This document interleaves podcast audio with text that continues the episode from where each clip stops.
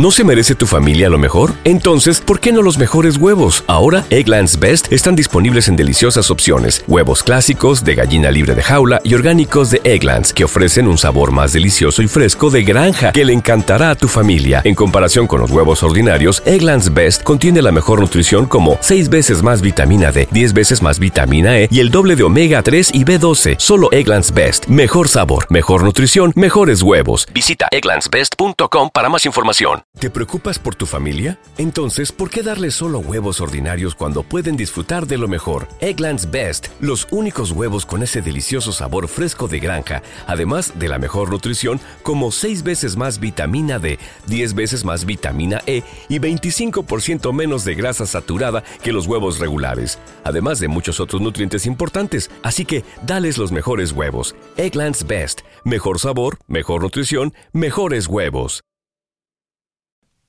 6. A propósito, me he preguntado a menudo qué ocurre después con esas ninfulas. En este mundo hecho de hierro forjado, de causas y efectos entrecruzados, ¿podría ser que el oculto latido que les robé no afectara su futuro?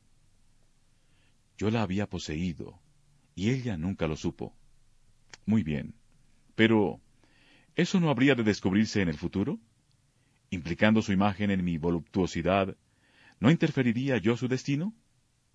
Oh, fuente de grande y terrible obsesión. Sin embargo, llegué a saber cómo eran esas ninfulas encantadoras, enloquecedoras, de brazos frágiles una vez crecidas. Recuerdo que caminaba un día por la calle, animada en un gris ocaso de primavera, cerca de la Madeleine. Una muchacha baja y delgada, pasó junto a mí con paso rápido y vacilante sobre sus altos tacones. Nos volvimos para mirarnos al mismo tiempo. Ella se detuvo. Me acerqué. Tenía esa típica carita redonda y con hoyuelos de las muchachas francesas, y apenas me llegaba al pelo del pecho. Me gustaron sus largas pestañas y el ceñido traje sastre que tapizaba de gris perla su cuerpo joven, en el cual aún subsistía, eh, con escalofrío de deleite, algo infantil que se mezclaba con el fretilement de su cuerpo. Le pregunté su precio y respondió prontamente, con precisión melodiosa y argentina, un pájaro, un verdadero pájaro. Cent. Traté de regatear, pero ella, viendo el terrible, solitario deseo en mis ojos bajos, dirigidos hacia su frente redonda y su sombrero rudimentario, una banda, un ramillete. Batiendo las pestañas dijo, Tampis, y se volvió como para marcharse. Apenas tres años antes, quizá, podía haberla visto camino de su casa al regresar de la escuela. Esa evocación resolvió las cosas. Me guió por la habitual escalera empinada con la habitual campanilla para el monsieur, a que quizá no interesaba un encuentro con otro monsieur el lúgubre ascenso hasta el cuarto abyecto, todo cama y bidet. Como de costumbre, me pidió de inmediato su petit cadeau, y como de costumbre le pregunté su nombre, Monique, y su edad, dieciocho. El trivial estilo de las busconas me era harto familiar. Todas responden, de suite, un ágil gorjeo, una nota de determinación y anhelosa impostura que emiten diez veces por día, pobres criaturillas. Pero en el caso de Monique, no cabía duda de que agregaba dos o tres años a su edad. Lo deduje por muchos detalles de su cuerpo compacto, pulcro, curiosamente inmaduro. Se desvistió con fascinante rapidez y permaneció un momento parcialmente envuelta en el sucio voile de la ventana, escuchando con infantil placer la mosquita muerta, a un organillero que tocaba abajo en el patio rebosante de crepúsculo. Cuando le examiné las manos pequeñas y le llamé la atención sobre las uñas sucias, me dijo, con un mohín candoroso, Oui, ce n'est pas. Y se dirigió hacia el lavabo, pero le dije que no importaba, que no importaba nada. Con su pelo castaño y ondulado, sus luminosos ojos grises, su piel pálida, era perfectamente encantadora. Sus caderas no eran más anchas que las de un muchacho. En verdad, no vacilo en decir, y por cierto que este es el motivo por el cual me recreo con gratitud en el recuerdo de ese cuarto de penumbra tamizada, que entre las ochenta grus, poco más o menos que habían trabajado sobre mí, fue ella la única que me proporcionó un tormento de genuino placer. Il est malin, celui qui a inventé, c'est comentó amablemente, y volvió a vestirse con la misma prodigiosa rapidez. Le pedí otro encuentro, más elaborado, para más tarde, en ese mismo día, y dijo que me encontraría a las nueve en el café de la esquina. Juró que nunca había posé un lapin en toda su joven vida. Volvimos al mismo cuarto y no pude menos que decirle qué bonita era, a lo cual respondió modestamente, «Tie bien gentil de dire ça». Después, advirtiendo lo que también yo advertí en el espejo que reflejaba nuestro pequeño Edén, una terrible mueca de ternura que me hacía apretar los dientes y torcer la boca. La concienzuda Monique, oh, había sido una ninfula sin tacha. Quiso saber si debía quitarse la pintura de los labios. Avant con se por si yo pensaba besarla. Desde luego lo pensaba. Con ella me abandoné hasta un punto desconocido con cualquiera de sus precursoras, y mi última visión de esa noche con Monique, la de largas pestañas, se ilumina con una alegría que pocas veces asocio con cualquier acontecimiento de mi vida amorosa, humillante, sórdida y taciturna.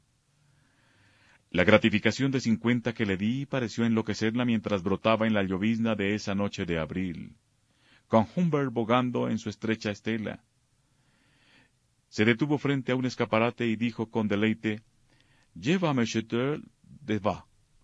Y nunca olvidaré cómo sus infantiles labios parisienses explotaron al decir va, pronunciando las palabras con tal apetito, que transformó la A en el vivaz estallido de una breve O.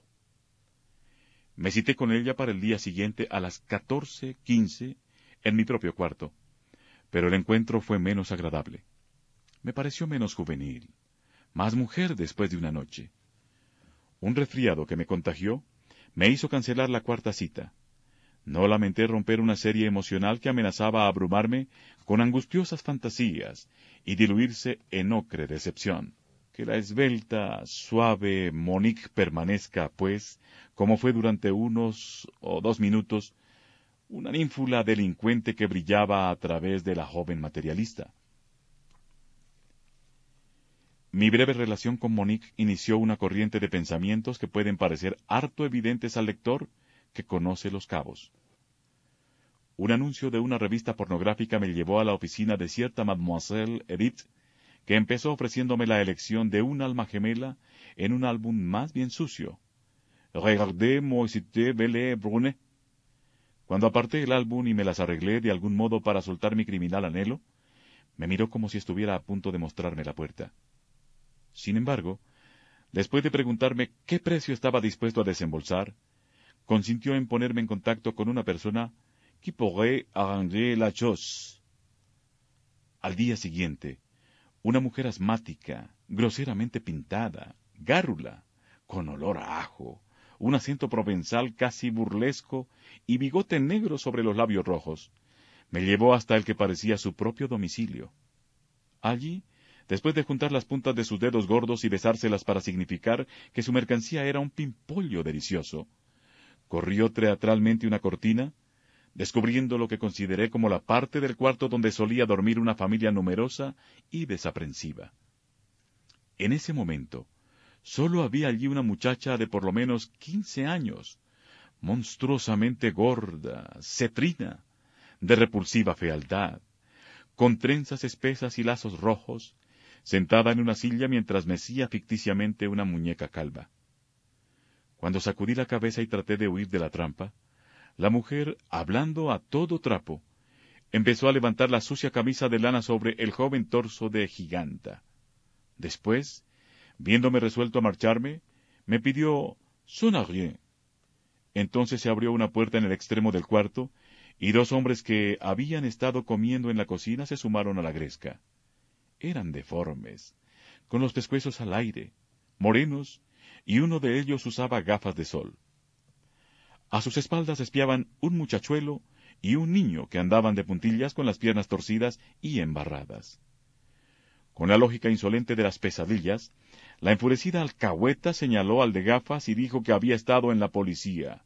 Luis, de modo que me convenía hacer lo que se me había dicho. Me dirigí hacia Marie, ese era su nombre estelar, que por entonces había trasladado tranquilamente sus pesadas ancas hasta su banquillo frente a la mesa de la cocina, para seguir con la sopa interrumpida, mientras el niño de puntillas recogía la muñeca. Con una oleada de piedad que dramatizó mi ademán idiota, deslicé un billete en su mano indiferente. Ella transfirió mi dádiva al ex detective mientras se me permitía retirarme. ¿No se merece tu familia lo mejor? Entonces, ¿por qué no los mejores huevos? Ahora, Egglands Best están disponibles en deliciosas opciones. Huevos clásicos, de gallina libre de jaula y orgánicos de Egglands, que ofrecen un sabor más delicioso y fresco de granja que le encantará a tu familia. En comparación con los huevos ordinarios, Egglands Best contiene la mejor nutrición como 6 veces más vitamina D, 10 veces más vitamina E y el doble de omega 3 y B12. Solo Egglands Best. Mejor sabor, mejor nutrición, mejores huevos. Visita egglandsbest.com para más información. ¿Te preocupas por tu familia? Entonces, ¿por qué darles solo huevos ordinarios cuando pueden disfrutar de lo mejor? Egglands Best, los únicos huevos con ese delicioso sabor fresco de granja, además de la mejor nutrición, como 6 veces más vitamina D, 10 veces más vitamina E y 25% menos de grasa saturada que los huevos regulares, además de muchos otros nutrientes importantes. Así que, dales los mejores huevos. Egglands Best, mejor sabor, mejor nutrición, mejores huevos. 7. Ignoro si el álbum de la alcahueta fue o no otro eslabón en la guirnalda de margaritas. Lo cierto es que poco después, por mi propia seguridad, resolví casarme. Se me ocurrió que horarios regulares, alimentos caseros, todas las convenciones del matrimonio, la rutina profiláctica de las actividades de dormitorio y acaso el probable florecimiento de ciertos valores morales, podían ayudarme sino para purgarme de mis degradantes y peligrosos deseos, por lo menos para mantenerlos bajo dominio. Algún dinero recibido después de la muerte de mi padre, no demasiado, el Hotel Mirama se había vendido mucho antes, sumado a mi postura atractiva, aunque algo brutal, me permitió iniciar la búsqueda con ecuanimidad. Después de considerables deliberaciones, mi elección recayó sobre la hija de un doctor polaco, el buen hombre me trataba asiduamente por mis vaídos y mi taquicardia. Jugábamos al ajedrez. Su hija me miraba detrás de su caballete de pintura e introducía ojos y articulaciones, tomadas de mí, en los trastos cubistas que por entonces pintaban las señoritas cultas en vez de lilas y corderillos. Permítaseme repetirlo con serena firmeza. Yo era, y aún soy, a pesar de Mesmoller, un varón excepcionalmente apuesto, de movimientos lentos, alto, con suave pelo negro y aire melancólico, pero tanto más seductor. La virilidad excepcional suele reflejar, en los rasgos visibles del sujeto, algo sombrío y congestionado que pertenece a lo que debe ocultar. Y ese era mi caso. Muy bien sabía yo, ay, que podía obtener a cualquier hembra adulta que se me antojara, con solo chasquear los dedos. En verdad, ya era todo un hábito mío el no mostrarme demasiado atento con las mujeres, a menos que se precipitaran con la sangre encendida en mi frío regazo. De haber sido yo un François Maget, aficionado a las damas de relumbrón, podría haber encontrado fácilmente entre las muchas bellezas enloquecidas que rompían contra mi sombrío peñasco, criaturas mucho más fascinantes que Valeria, pero mi elección estaba condicionada por consideraciones cuya esencia era, como habría de advertirlo demasiado tarde, una lamentable transacción. Todo lo cual demuestra hasta qué punto Humbert era siempre estúpido en cuestiones de sexo. 8. Aunque me dijera a mí mismo que sólo buscaba una presencia que sirviera de blanco para mis tiros, un pot au fond, Superlativo, lo que realmente me atraía en Valeria era que imitaba a una niña. No lo hacía porque hubiera adivinado algo en mí. Era sencillamente su estilo, y sucumbí a él. En realidad, ya andaba cerca de los treinta. Nunca llegué a saber su verdadera edad, porque hasta su pasaporte mentía.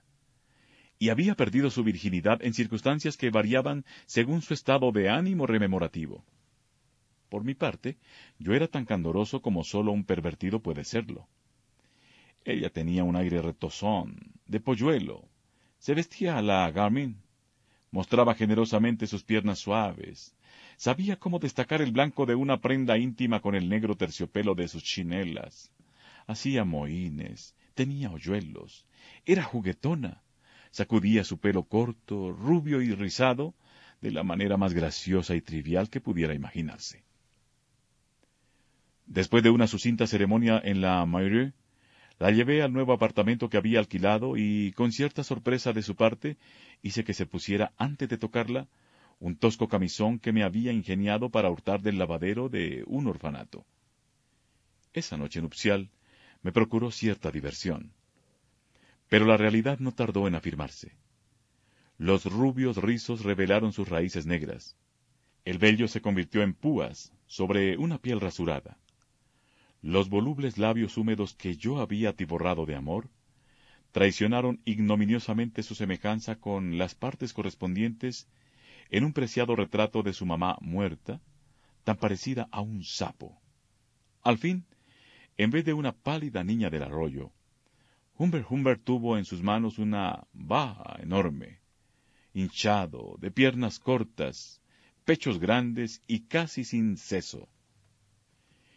Este estado de cosas duró desde 1935 hasta 1939. La única ventaja de mi mujer era su naturaleza tácita, que favorecía la ilusión de un extraño bienestar en nuestro pequeño y mísero departamento.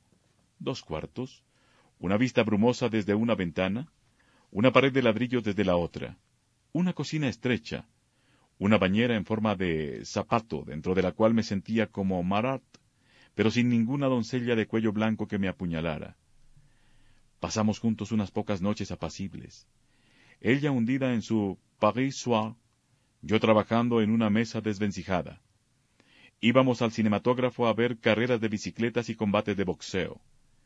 Yo recurría muy pocas veces a su carne rancia, solo en casos de gran necesidad y desesperación. El almacenero que vivía frente a nosotros tenía una hijita cuya sombra me enloquecía. Pero con ayuda de Valeria encontraba, después de todo, ciertos desahogos legales para mi fantástica tendencia. En cuanto a la cocina, descartamos tácitamente el pot au feu y comíamos casi siempre en un lugar atestado en la Rue Bonaparte, con manteles manchados de vino y entre una algarabía foránea. En la casa vecina, un anticuario exhibía en su escaparate abigarrado una vieja estampa norteamericana, espléndida, llameante, verde, roja, dorada, azul, índigo. Una locomotora con una chimenea gigantesca, grandes faroles barrocos y un barredor tremendo que arrastraba sus coches color malva a través de la noche tormentosa en la pradera y mezclaba su humo tachonado de chispas con las aterciopeladas nubes henchidas de truenos. Las nubes estallaron. En el verano de 1939, Mon oncle de murió legándome una renta anual de unos pocos miles de dólares, a condición de que me fuera a vivir a Estados Unidos y demostrara cierto interés por sus asuntos. La perspectiva encontró en mí la mejor de las bienvenidas. Sentí que mi vida necesitaba una sacudida. Además había otra cosa. En la felpa de la comodidad matrimonial aparecían agujeros de polillas. En las últimas semanas había advertido que mi gorda Valeria no era ya la misma. Había adquirido un extraño desasosiego, y a veces hasta mostraba cierta irritación muy poco afín con el carácter que se suponía encarnado en ella. Cuando le informé que estábamos a punto de embarcarnos para Nueva York, pareció perpleja, angustiada. Hubo algunas tediosas dificultades con sus documentos. Tenía un pasaporte que, por algún motivo, su participación de la sólida nacionalidad suiza de su marido, no podía superar. Resolví que la necesidad de hacer colas en la prefecture y otras formalidades era la que le había vuelto tan inquieta a pesar de mis pacientes descripciones de Norteamérica, como el país de los niños rosados, y los grandes árboles, donde la vida era tanto mejor que en el insulso y turbio París.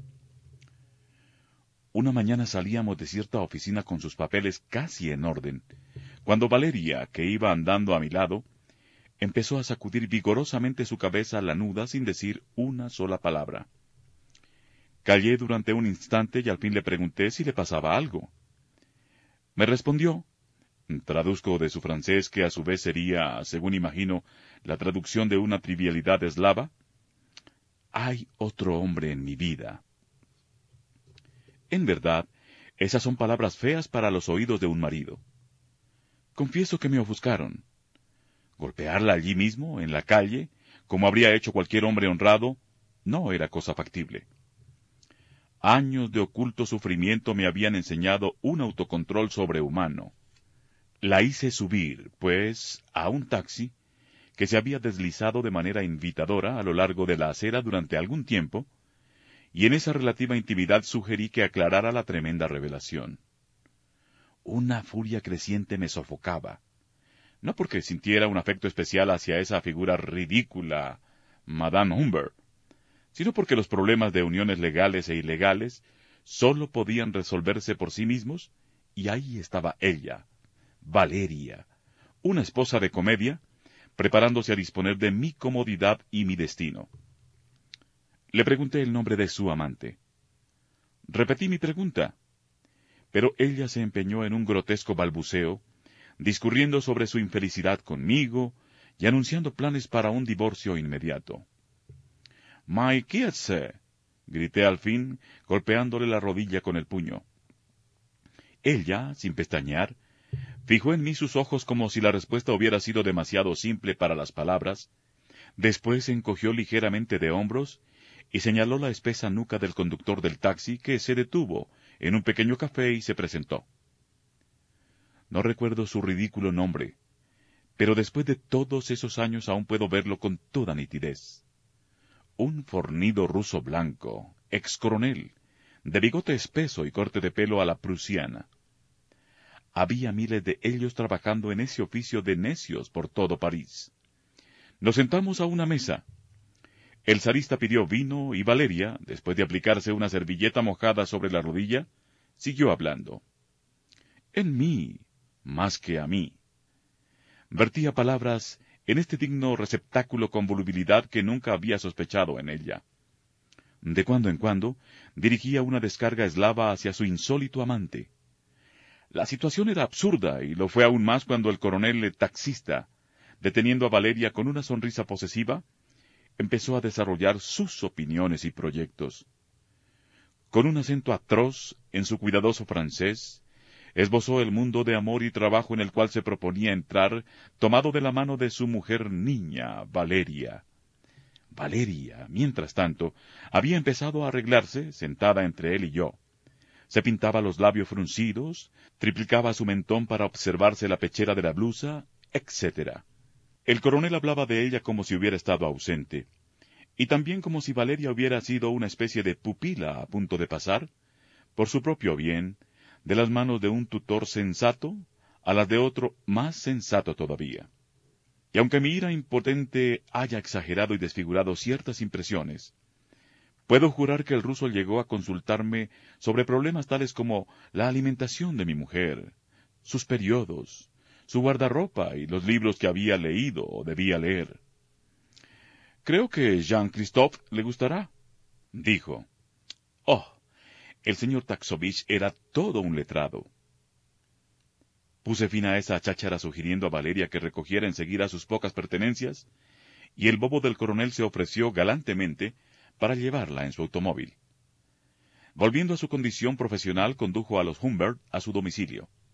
Durante el camino, Valeria habló y Humbert, el terrible, deliberó con Humbert, el pequeño. Si Humbert Humbert debía matar al amante, o a los dos, o a ninguno. Recuerdo la ocasión en que empuñé una pistola automática perteneciente a un camarada de estudios, en los días, no he hablado de ellos, pero poco importa, en que jugaba con la idea de gozar de su hermana, una diáfana ninfula con un arco de pelo negro, y luego darme muerte. Ahora me preguntaba si Valechka, como la llamaba el coronel, era digna de que disparara contra ella, o la estrangulara, o la ahogara. Tenía piernas muy vulnerables, y resolví limitarme a lastimarla horriblemente, no bien estuviéramos a solas. Pero nunca estuvimos a solas. Valesca, que ahora vertía torrentes de lágrimas teñidas por el revoltijo de su maquillaje multicolor, empezó a llenar un baúl, dos maletas y una caja que estuvo a punto de estallar, mientras el maldito coronel, que giraba alrededor de ella incesantemente, hacía imposibles mis sueños de ponerme mis botas de montaña y darle un buen puntapié en el trasero. No puedo decir que el coronel se portara con insolencia o cosa semejante.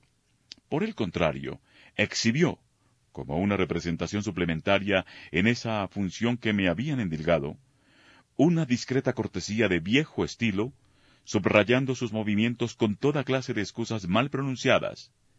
J'ai demandé perdón, et ce que j'appuie.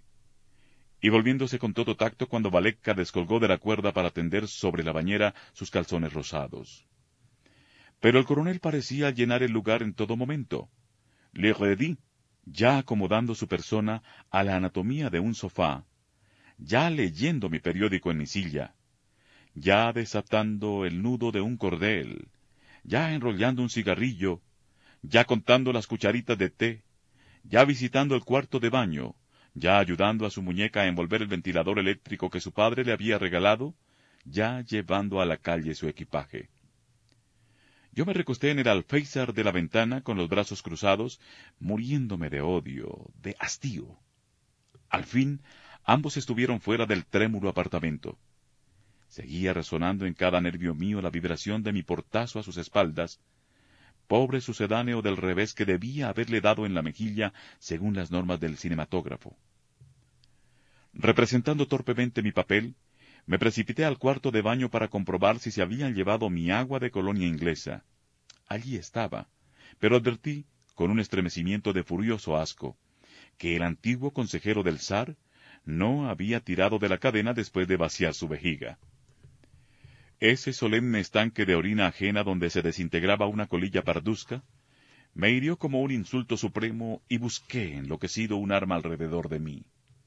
En realidad, me atrevo a decir que sólo una cortesía de clase media rusa, con un dejo oriental quizá, había sugerido al buen coronel, Maximovich, súbitamente su nombre vuela en taxi hacia mí, persona muy formal como todos los de su condición, que encubriera sus necesidades privadas con un decoroso silencio, como para no humillar la pequeñez del domicilio de su huésped con el fragor de una impetuosa cascada al cabo de su propio chorro aminorado.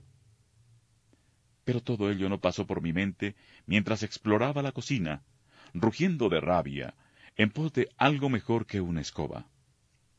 Al fin, abandonando la búsqueda, salí de la casa con la heroica decisión de atacarle a puño limpio. A pesar de mi vigor natural, no soy un púgil, mientras que Maximovich, bajo pero de hombros anchos, parecía hecho de hierro. La calle desierta, donde no quedaba más rastro de la partida de mi mujer que un botón de vidrio arrojado al arroyo después de permanecer durante tres innecesarios años en un estuche roto, evitó que me sangraran las narices. Pero no importa. Tuve mi pequeña venganza a su debido tiempo. Un hombre de Pasadena me dijo un día que la señora Maxinovich, ni Zborowski, había muerto al dar a luz en 1945. De algún modo, la pareja había ido a parar a California donde se había prestado, a cambio de un salario excelente, a un largo experimento ideado por un distinguido etnólogo norteamericano. El experimento consistía en observar las reacciones humanas y raciales a una dieta de bananas y dátiles en una constante posición de cuatro patas. Mi informante, un doctor, juró que había visto con sus propios ojos a la obesa Valekka y a su coronel, por entonces con el pelo gris y también muy corpulento, gateando diligentemente por los bien barridos suelos de una serie de cuartos muy iluminados, eh, frutas en uno, agua en otro, esteras en un tercero, etc., en compañía de otros cuadrúpedos alquilados, escogidos entre grupos de indigentes y desesperados. He tratado de encontrar los resultados de esas pruebas en la revista de antropología, pero parece que aún no se han publicado. Desde luego, se necesita algún tiempo para que fructifiquen esos productos científicos. Espero que se publiquen ilustrados con buenas fotografías, aunque no es muy probable que la biblioteca de una cárcel albergue otras tan eruditas. El libro a que me veo limitado en estos días, a pesar de las gestiones de mi abogado, es un claro ejemplo del absurdo electricismo que gobierna la elección de libros en las bibliotecas carcelarias. Tienen la Biblia, desde luego, y Dickens, un ejemplar antiguo, Nueva York, editado por G. W. Lillingham. El tesoro de la juventud, con algunas bonitas fotografías de Girl Scouts, con pelo color de miel, en pantalones cortos. Y El anuncio de un crimen de Agatha Christie. Pero también tienen coruscantes fruslerías tales como Un vagabundo en Italia, de Percy Helpstone, autor de Vuelta a Venecia, Boston 1868, y un ¿Quién es quién? en el teatro en cuanto al día. 1946, actores, productores, autores, fotografías de escenas. Examinando el último volumen, di con una de esas coincidencias que los lógicos abominan y los poetas aman. Transcribo casi toda la página. Pim Roland nació en Londres, Massachusetts, en 1922. Estudió arte escénico en Elsinore Playhouse, Derby, Nueva York. Se inició en Fuegos de Artificio. En su vasto repertorio figuran A dos manzanas de aquí, La muchacha de verde, Maridos mezclados, Toca y vete, El encantador Juan, He soñado contigo. Kilty Clare, dramaturgo norteamericano. Nació en Ocean City, Nueva Jersey, 1911. Estudió en la Universidad de Columbia. Se inició en la carrera del comercio, pero la abandonó por el arte dramático. Es autor de La pequeña ninfa, La dama que amaba a los relámpagos, en colaboración con Vivian Darkblum. Era oscura, El hongo extraño, Amor paternal y otras piezas. Son notables sus abundantes producciones para niños. La pequeña ninfa recorrió 22.000 kilómetros y se representó 280 veces en su rumbo hacia Nueva York. Hobbies, coches de carreras, fotografía, animales domésticos. Queen Dolores nació en 1882 en Dayton, Ohio. Estudió arte escénico en la American Academy. Actuó por primera vez en Ottawa en 1900 en 1904 debutó en Nueva York con Nunca hables a extraños. Desde entonces reapareció en... Sigue una lista de obras. ¿Cómo me retuerce con dolor desesperado la lectura del nombre de mi amada, aunque atribuido a una vieja bruja? ¿Acaso también ella pudo ser actriz? Nació en 1935. Apareció Advierto el desliz de mi pluma en el párrafo precedente, pero no lo corrijas, por favor, Clarence, en El escritor asesinado. Oh, Lolita mía, solo puedo jugar con palabras. 9. Los trámites del divorcio retrasaron mi viaje y las tinieblas de otra guerra mundial ya se habían posado sobre el globo cuando, después de un invierno de tedio y neumonía en Portugal, llegué por fin a Estados Unidos. En Nueva York acepté con avidez la liviana tarea que se me ofreció. Consistía, sobre todo, en redactar y revisar anuncios de perfumes. Me felicité por la periodicidad irregular y los aspectos semiliterarios de este trabajo. Me ocupaba de él cuando no tenía nada que hacer. Por otro lado, una universidad de Nueva York me apremiaba a que completara mi historia comparada de la literatura francesa para estudiantes de habla inglesa. El primer volumen me costó un par de años, durante los cuales rara vez le consagré menos de quince horas diarias de trabajo. Cuando evoco esos días, los veo nítidamente divididos en una amplia zona de luz y una estrecha banda de sombra. La luz pertenecía al solaz de investigar en bibliotecas suntuosas. La sombra a los deseos atormentadores y los insomnios sobre los cuales ya he dicho bastante.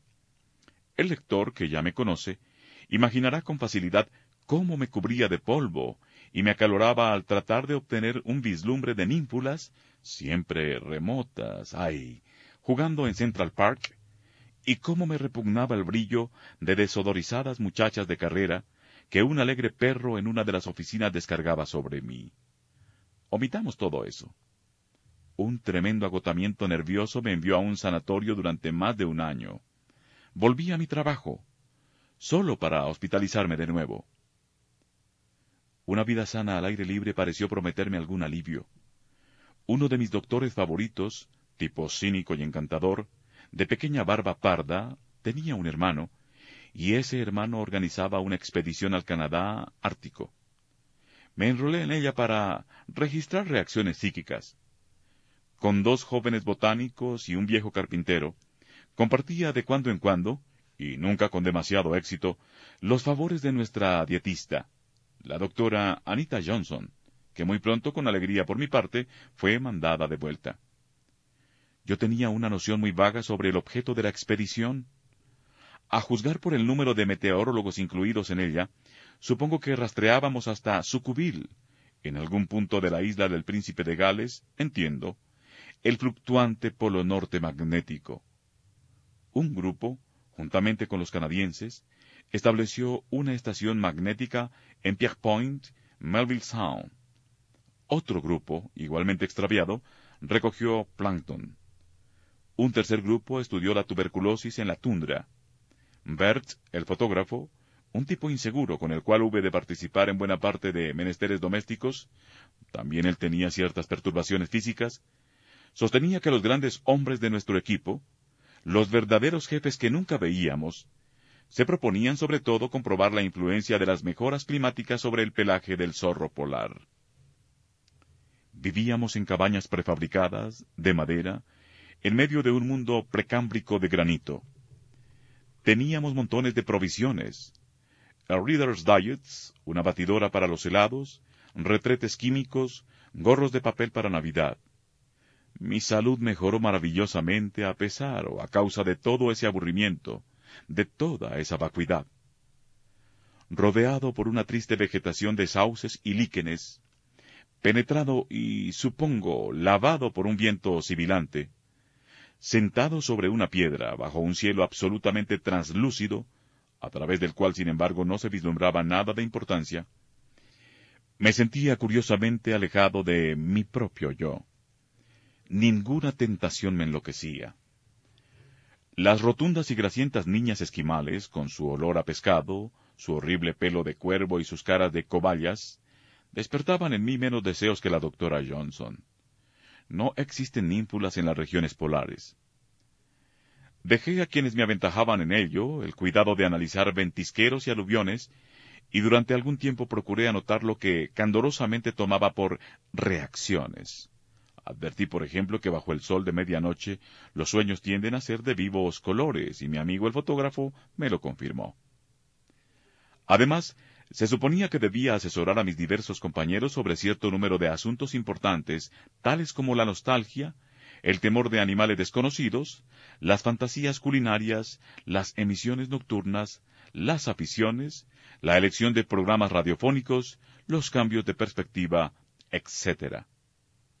Todos se hartaron a tal punto de ello que pronto abandoné el proyecto por completo, y sólo hacia el fin de mis veinte meses de trabajo frío, como uno de los botánicos lo llamó jocosamente, pergeñé un informe perfectamente espúreo y muy chispeante, que el lector encontrará publicado en los Anales de Psicofísica del Adulto, de 1945 o 1946, así como en el ejemplar de Exploraciones Árticas dedicado a esa expedición, la cual en suma no tenía una verdadera relación con el cobre de la isla Victoria, ni con nada parecido, como hube de enterarme por mi afable doctor, pues la índole del verdadero propósito de la exploración era de las llamadas archisecretas.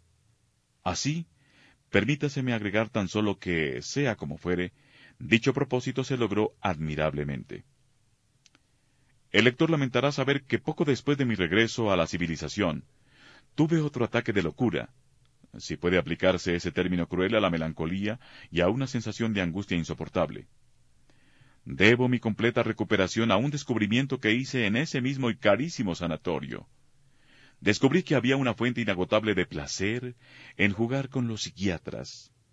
consistía en guiarlos con astucia, cuidando de que no se enteraran de que conocía todas las tretas de su oficio, inventándoles sueños elaborados de estilo puramente clásico, que les hacía soñar y despertarse a gritos a ellos mismos, los extorsionistas de sueños, burlándolos con fingidas escenas primitivas, ocultándoles siempre el menor vislumbre de la propia condición sexual. Soborné a una enfermera para tener acceso a los ficheros y descubrí con regocijo una tarjeta en que se me describía como homosexual en potencia, e impotente total. El deporte era tan bueno y sus resultados, en mi caso, tan rotundos, que me quedé todo un mes después de haber sanado. Dormía admirablemente y comía como una colegiala. Y hasta agregué otra semana solo por el placer de habérmelas con un poderoso recién llegado, una celebridad desplazada y sin duda trastornada, conocida por su destreza para hacer creer a los pacientes que habían asistido a su propia concepción. ¿Te preocupas por tu familia? Entonces, ¿por qué darles solo huevos ordinarios cuando pueden disfrutar de lo mejor? Eggland's Best, los únicos huevos con ese delicioso sabor fresco de granja, además de la mejor nutrición, como 6 veces más vitamina D, 10 veces más vitamina E y 25% menos de grasa saturada que los huevos regulares, además de muchos otros nutrientes importantes. Así que, dales los mejores huevos. Eggland's Best, mejor sabor, mejor nutrición, mejores huevos. ¿No se merece tu familia lo mejor? Entonces, ¿por qué no los mejores huevos? Ahora, Egglands Best están disponibles en deliciosas opciones. Huevos clásicos, de gallina libre de jaula y orgánicos de Egglands, que ofrecen un sabor más delicioso y fresco de granja que le encantará a tu familia. En comparación con los huevos ordinarios, Egglands Best contiene la mejor nutrición como 6 veces más vitamina D, 10 veces más vitamina E y el doble de omega 3 y B12. Solo Egglands Best. Mejor sabor, mejor nutrición, mejores huevos. Visita egglandsbest.com para más información.